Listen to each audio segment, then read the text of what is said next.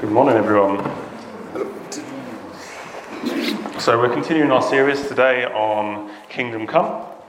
So, hopefully, you all know we've been working our way through Isaiah 61. So, the first few verses of that, just to help us have a clearer understanding of when Jesus tells us, Seek first the kingdom of God, what, what actually does that look like in our everyday lives? What, what does it look like to be seeking God's kingdom?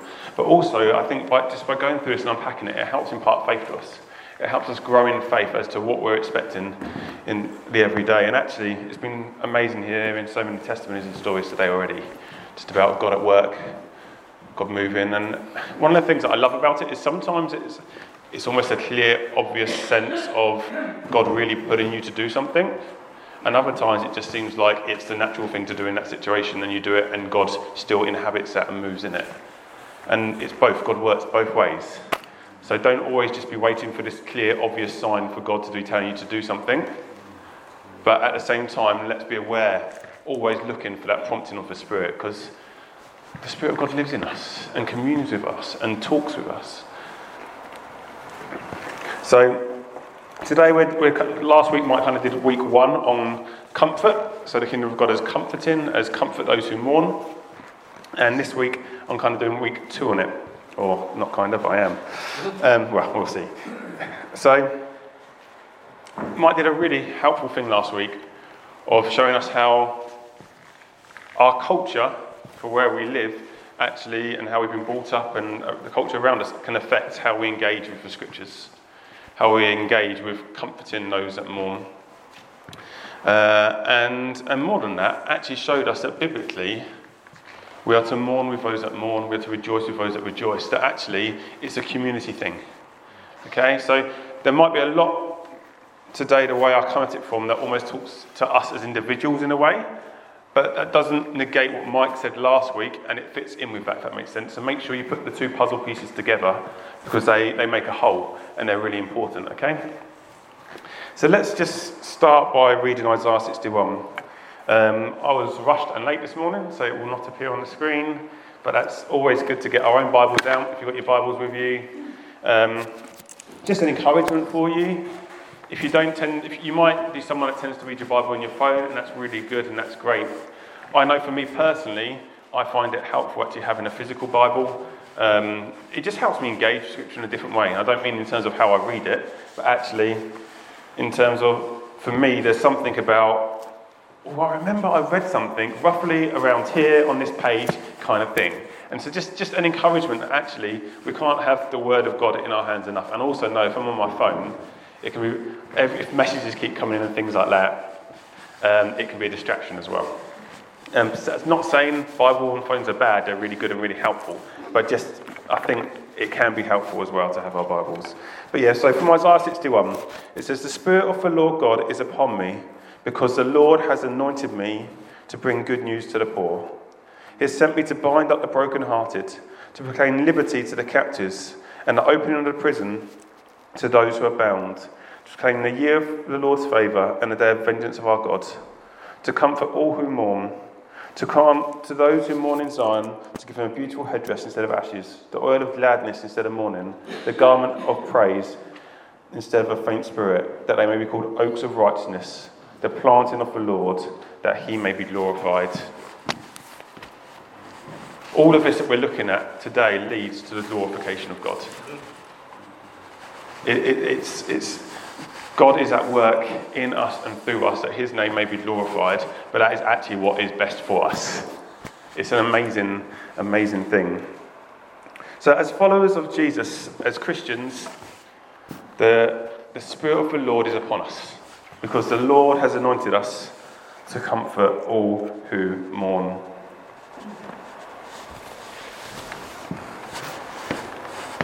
I don't know if you're anything like me, but sometimes I can read that passage and I can almost feel like, yeah, that's for that person, that's for that person, that's for that person.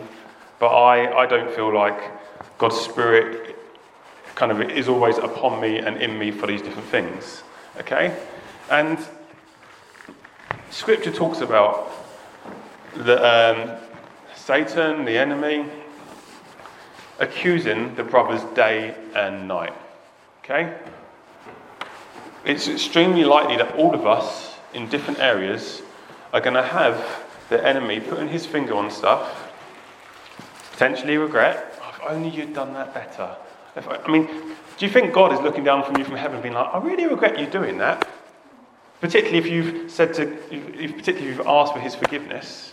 Or is God looking at you saying, like, you are a child of mine who I delight in, who I love, who I am for, I'm so excited about our future together. It's so different, isn't it? We tend to look back, but actually, God likes to draw us to Himself and look forwards. And that doesn't mean there aren't things to celebrate from the past as well, but actually, when we've brought our sin to God, He's dealt with it, it's done.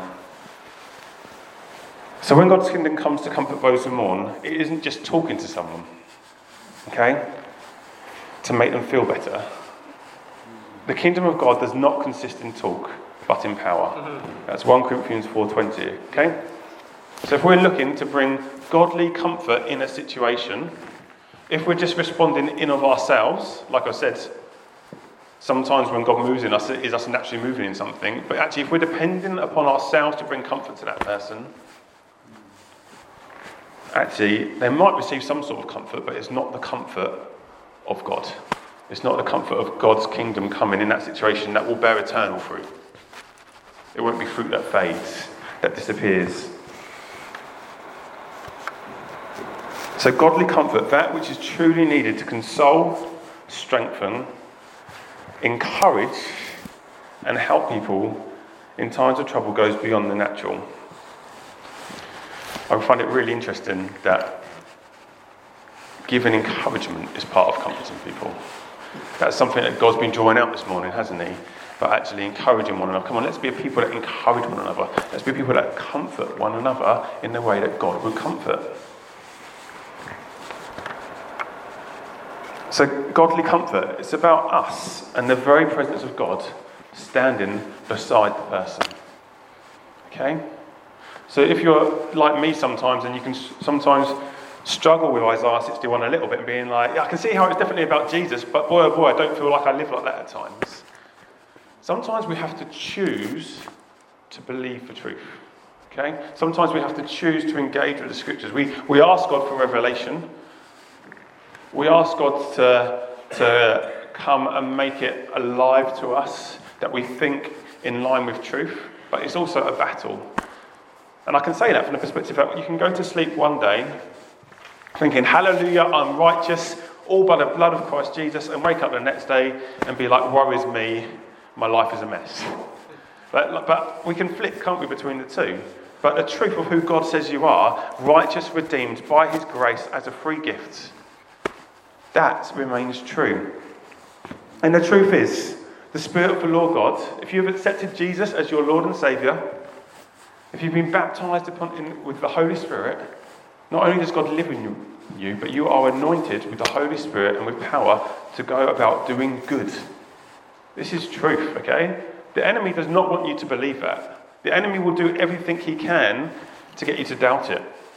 But what's the wonderful thing is, that if we think about ourselves, if we think about our own weakness, we think about the fact that we struggle to do things, we might see someone who's in a really dire situation and really needs comfort, and you're like, oh my God, I, I don't, i would rather almost stay silent because I don't want to say the wrong thing to them. Fact, it's exactly the perfect situation for you to go into. Why? Because you're not dependent upon yourself, you're dependent upon God. The God who wants to comfort all. And it's the same for any situation in life. Now, there might be the odd time where God, God speaks to you and says, actually, I don't want you to go into that situation, but He might just want you to pray about it or something like that. But that only comes about by being dependent upon Him and, and, and leaning into Him. There's just a testimony that I just feel stirred to share. So, this is, I was listening to Terry Virgo's talks on grace this week. Um, he does like a, a small series on it. And there was a situation where Actually, I'll say it's a testimony. It's a made up story that he shares. But it's a useful illustration. But say you've got, say you lead a growth group or you're in a growth group, someone from your growth group is in hospital.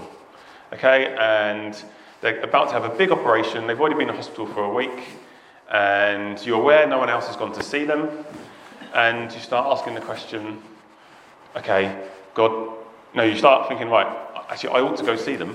I'm really busy, I've got, got to get the kids from school, I've got to do this, I've got to do that, I've got to do this, but, but I really should go, go and see them. What you might do is you might end up going and seeing them, and you might sit with them for a few minutes. You might think, well, you might have a little, little chat with them and then walk away and you tick a box, yeah? It's done. I've seen them, hopefully, I've comforted them. What happens if in that situation you say, God, I'm worried about this person, I want to go and see them, but I don't know I've got time. What are you saying and what are you doing? And God might say to you, actually, you haven't got time today to go and see them, and that's okay. Okay, you walk away not condemned. Or God might say to you that you need to, that I want you to go and see that person because they're really worried and scared. They've never been in hospital before. They're really scared by this operation, and I want you to go and bring peace to them.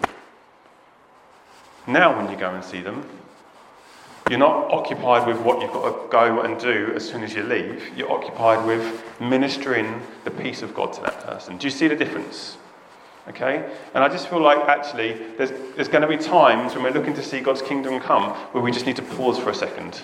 We just need to say, God, Holy Spirit, Father, what are you wanting to do now? How are you wanting to use me? And then we step forwards in faith.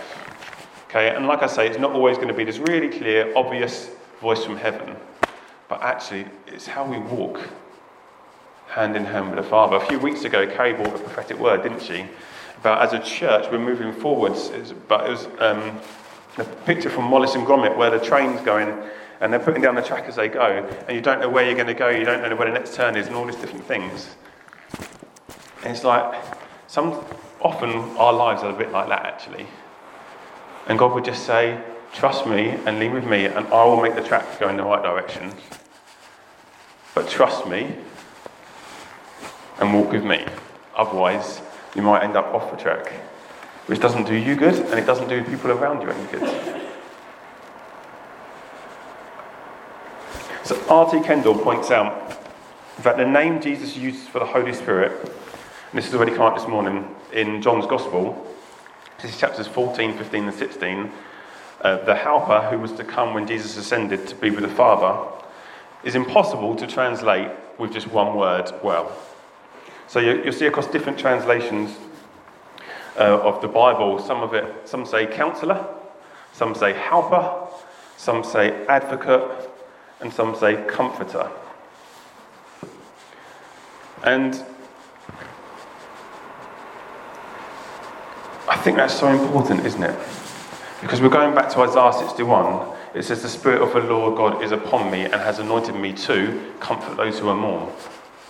So the one who is the comforter, who has come to help us, the, um, the Greek word actually for helper or comforter there is parakletos. Parakletos, that's the one. Parakletos. And actually, the first definition for that was one who comes alongside. Okay? And so, when we're looking to bring comfort to people in situations, it's through the one that comes alongside. It's through the comforter, the helper, the counselor. God is the one that provides, and it's his kingdom of power. Okay? Power at work. So when we see someone who's upset or in need of comfort or in affliction or mourning, we need to allow the Holy Spirit, we need to allow the Parakletos, the one who comes alongside, to help us, to lead us, to be dependent upon Him. And sometimes it might even, He might even lead us to do things that seem a little bit weird to us. But actually, you never know the opportunity that it might open. There was a, this is a story from years ago. Uh, it's just come to mind. But there was a lady, I think it was in London, uh, that went up to someone once and said, I really feel God told me to tell you that God loves you. And the person broke down in tears and said, I can't remember the exact number, but it was like something like, You're the fourth person to say that to me today. And the likelihood is the first three people never saw the person react. Okay? Or the reaction might have been different every time. But God knows what He's doing. We are to be faithful and to follow Him. So the Spirit of the Lord God is upon us, and He has anointed us to do good works. He has anointed us to comfort those who mourn. And I just encourage you to go over that. Okay? Faith comes by hearing and hearing the word about Christ. It comes from hearing the word of God. And sometimes we need to go over these verses, we need to dwell them. It says, If you abide in my words, you are truly my disciples, then you will know the truth, and the truth will set you free. So if you want to know the truth about what this passage is saying for you and for your life, we actually sometimes need to abide there a bit. We need to dwell there. We need to make our home there. We need to go over that. And then God says, and then there'll be freedom. There'll be freedom in the way you think. And as the way we think is transformed, it transforms our lives. It's tying in with Romans 12, we then know what the perfect will of God is and be able to follow it.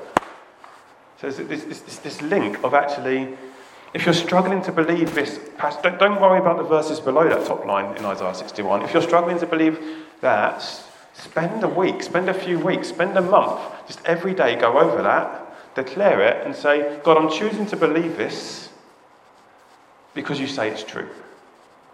Okay? And if you're going, Pete, I don't understand how you're getting to that point of saying it's about me. Jesus says to his disciples, As the Father has sent me, so I am sending you. Mm-hmm. Okay? That's to each one of us. As the Father has sent me, so I am sending you. So let's receive that in faith. Let's choose to engage with it, to believe it, and ask for revelation of it. So let's turn to 2 Corinthians 1, verses 3 to 5.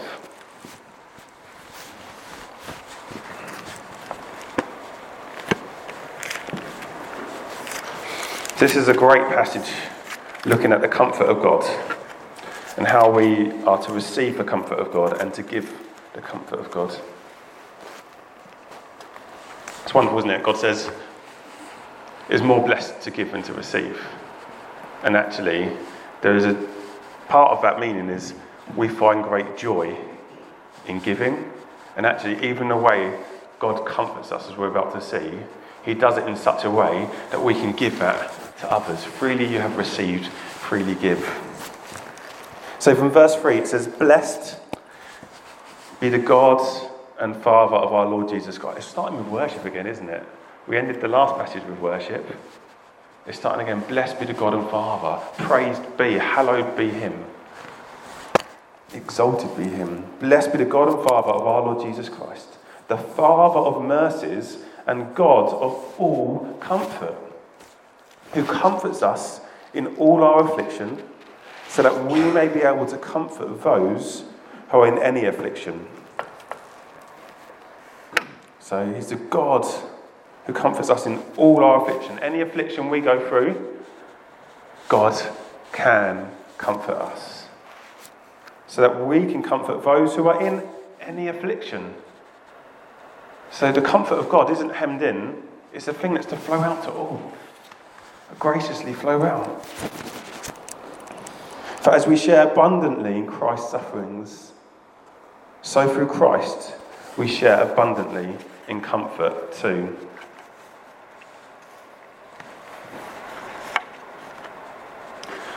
So, God, our Father, I mean, just a few verses before, it talks about grace to you and peace from God our Father and the Lord Jesus Christ. God, our Father, and the Father of our Lord Jesus Christ is the Father of mercies. He's the Father of mercies. He's the place where mercies come from. And He's the God of all comfort. One of the ways we think about mercy is it, it can refer to showing compassion and kindness to someone who is actually an offender or, or an enemy.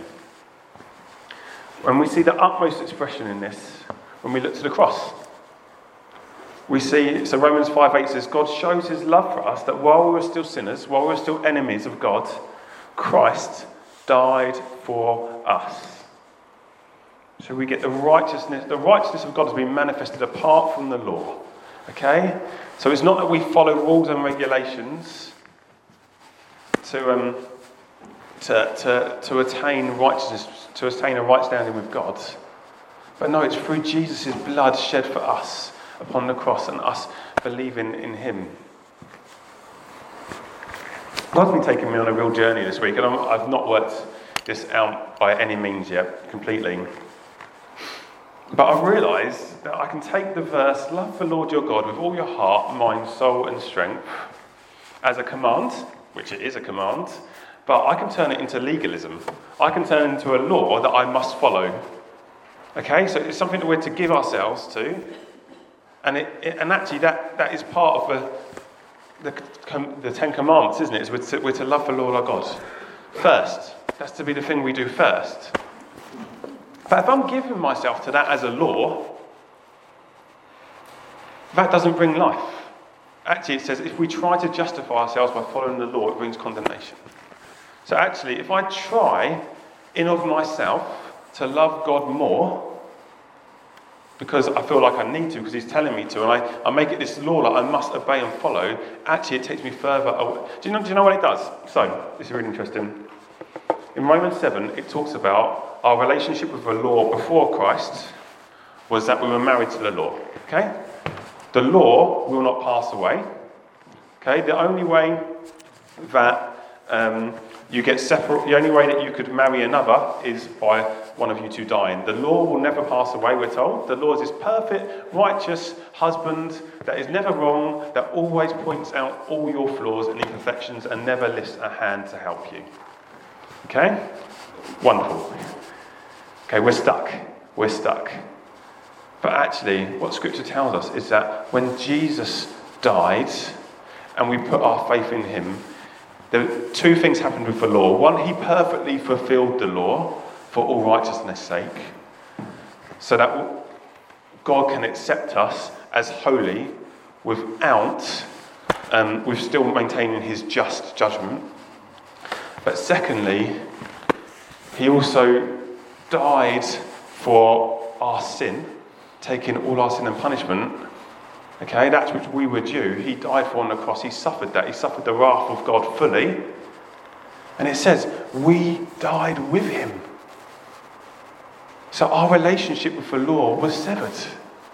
And we're now not under law, it says in Romans, but we're under grace. It says sin will no longer have any dominion over you because you're not under law, but you're under grace. And so, how, how do you think Jesus feels if, I'm, if, I want to love, if I want to love God more, if I'm going back to my old husband, the law, being like, I'm going to fulfill this law to help myself love you more, putting laws and things in my life, that's not going to make your new husband feel good, is it?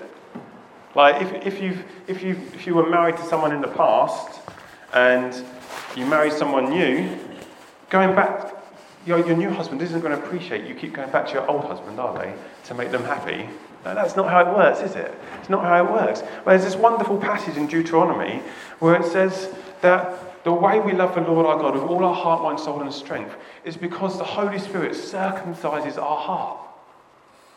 There's a change in our heart by the Holy Spirit. It's by God's grace.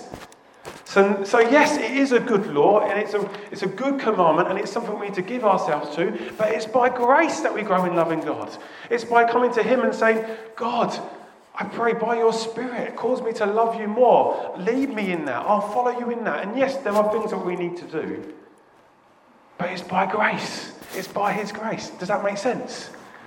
Okay, so if we, if we, if we, feel, if we feel like we need to grow in loving God at the moment, if we're feeling a bit distant from Him, we don't suddenly come put these different things in. Well, I'm going to read my Bible more. God, I'm going to, I'm going to pray more. I'm going to witness to people more. I'm going to, oh, that person's fasting. I'm going to fast. I'm going to do all these different things.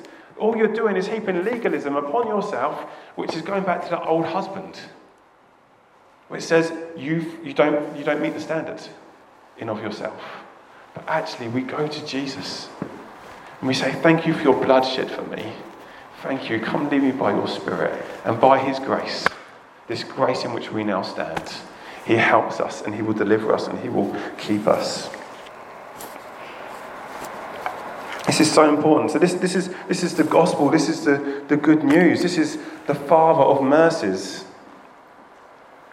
And, and part of the reason why that's also important when talking about comfort is verse 5 says this For as we share abundantly in Christ's sufferings, so I mean, I think probably most of us in the room here are quite aware that the Christian life isn't easy, is it? It's not easy. It comes with hardship. Jesus tells his disciples that if the world hated me, it's going, they're, they're going to hate you. Okay, so I don't want to spend any more time on that bit right now, but then it says, So through Christ we share abundantly in comfort too. Okay. So we share abundantly in Christ's sufferings, but it's through Christ. It's, it's, the entry point into comfort is the gospel. The entry point into knowing the comfort of Father God is what Jesus has done for us upon the cross.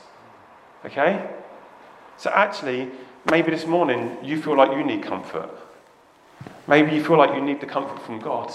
We can come expectant that God will give us will give you comfort this morning because it says that he comforts us in all our afflictions. So there is not a single affliction that you are going through that he will not comfort you in.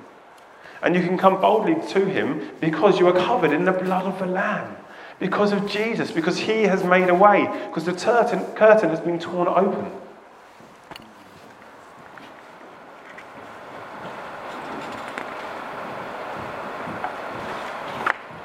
So, being a Christian does not mean we don't have troubles.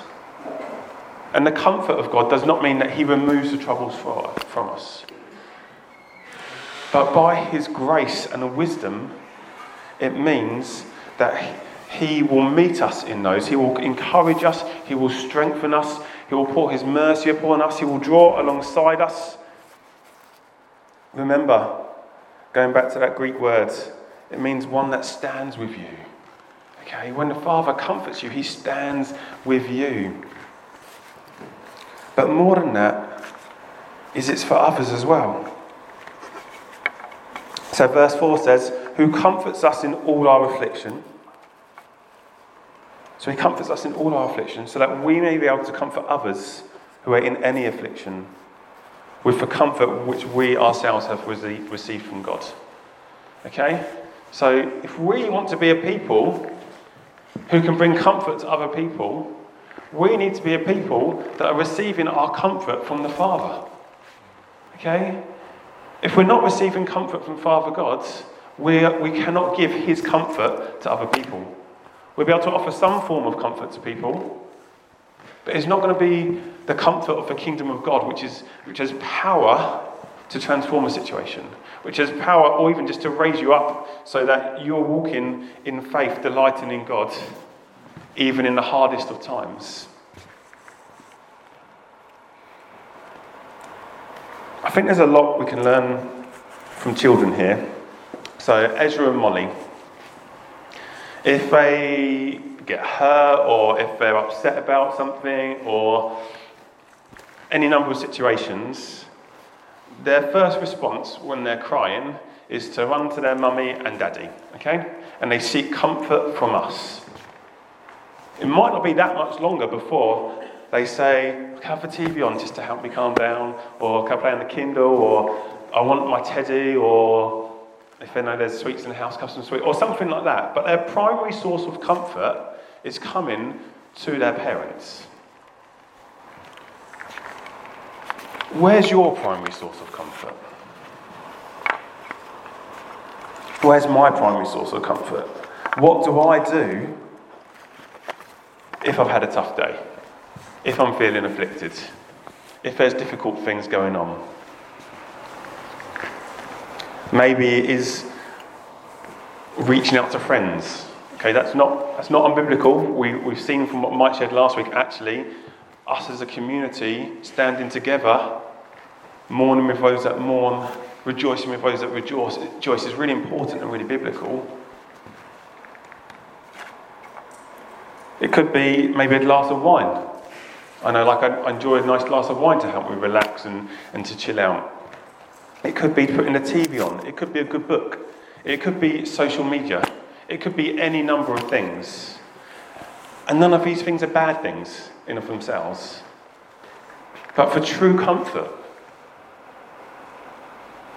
for true encouragement, for true, strengthening, for the hope that we need, That only comes from God, the Father of mercies, because of what Jesus has done for us. It comes through the power of the Holy Spirit. And so, can I just encourage you, just like my children, come to me and Alex. Let's, let's come to our Father. Let's come to our Heavenly Father when we need comfort, when we're in affliction, knowing that Jesus has made the way. And do you know what? That's astounding. No matter where we're at, no matter what we're going through, no matter how difficult the situation is, Jesus has made the way that in that instant we can come straight to God and we can be expectant that the Father of all comfort, that wants to comfort us in every affliction, will be there to meet us, will be there to draw alongside us, will be there to give us hope, to comfort us. And that doesn't mean that very quickly after we don't pour ourselves a glass of wine, or contact our friends, or sit down and relax in front of the TV, or those, like I say, there's nothing wrong with those things. But let them not be the primary thing. Let them not be the thing that you most instinctively do first. Okay, and that's going to take a while. It's going to take persistence. It's going to take diligence of actually building that relationship or just going to God first. And actually, sometimes God will even lead you into those things. You might come to Him with something and He'll be like, you know what, you just need to go for a drink with this person. You just need to spend some time with this person, it will do you good. Okay? And actually, sometimes we experience the Father's comfort, actually, more often than not, through those around us. Okay? So I'm not, not saying don't go to others around you, but let's be open to what, let's, let's just be like, God, lead me in this. God, I want to know your comfort. Thank you, I can know your comfort because of what Jesus has done for me. Cool. I'm just gonna just gonna end by praying for us. Um, I want to pray that we really grow in this that we really grow in this, this understanding of all that Jesus has done for, for us, that we are anointed with the Holy Spirit and with power to live out this stuff, to bring this stuff wherever we go, that actually we are equipped by the Father of mercies to bring his mercy and comfort to those that need it around us. And that actually, for any of us now that need com- to know comfort now, just that you will know the mercy of the Father, the comfort of the Father God drawing alongside you now. God, I thank you for this wonderful good news, this wonderful gospel of grace, Lord God, for what you have done for us. Lord God, it says in your word that if you do not spare your own son, how will you not also with him graciously give us all things? Lord, and that includes comfort. Lord, that includes when we're in times of affliction, when we're in times of hardship. Lord, when there's things going on that, that make us feel like we're, we're, drowning, make us feel like we can't move forwards. Lord, as we reach out to you through Jesus, we know that you will meet us, that you will encourage us, and that you will strengthen us. So I just pray right now, Lord, for, for anyone this morning that, that needs to know your comfort, that needs to know your mercy. Lord, I just pray right now, come and meet them. Lord, right now, come and bless them. Right now, come and strengthen them. Lord God, I just ask this in your name. Lord God, just come, we pray. Lord, help us to grow in these things. Lord, help us to grow in believing your truth and living the truth out. Help us to, to recognize our weakness, but know when we are weak, you are strong. Lord, just come and be with us, we pray. In your name. Amen.